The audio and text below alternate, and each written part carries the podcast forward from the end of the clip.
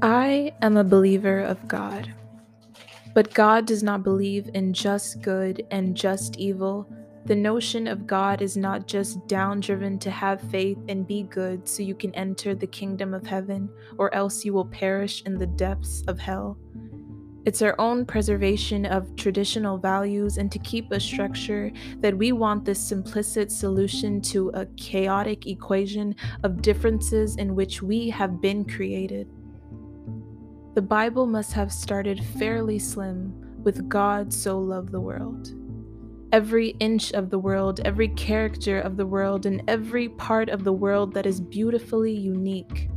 What is good if the goodness of everyone is destroyed in the quickness of an act of maliciousness? Are you good? Are we all very good? That our sins are comparable to each other's? And you are deserving, and I am undeserving, and I am deserving, and you aren't.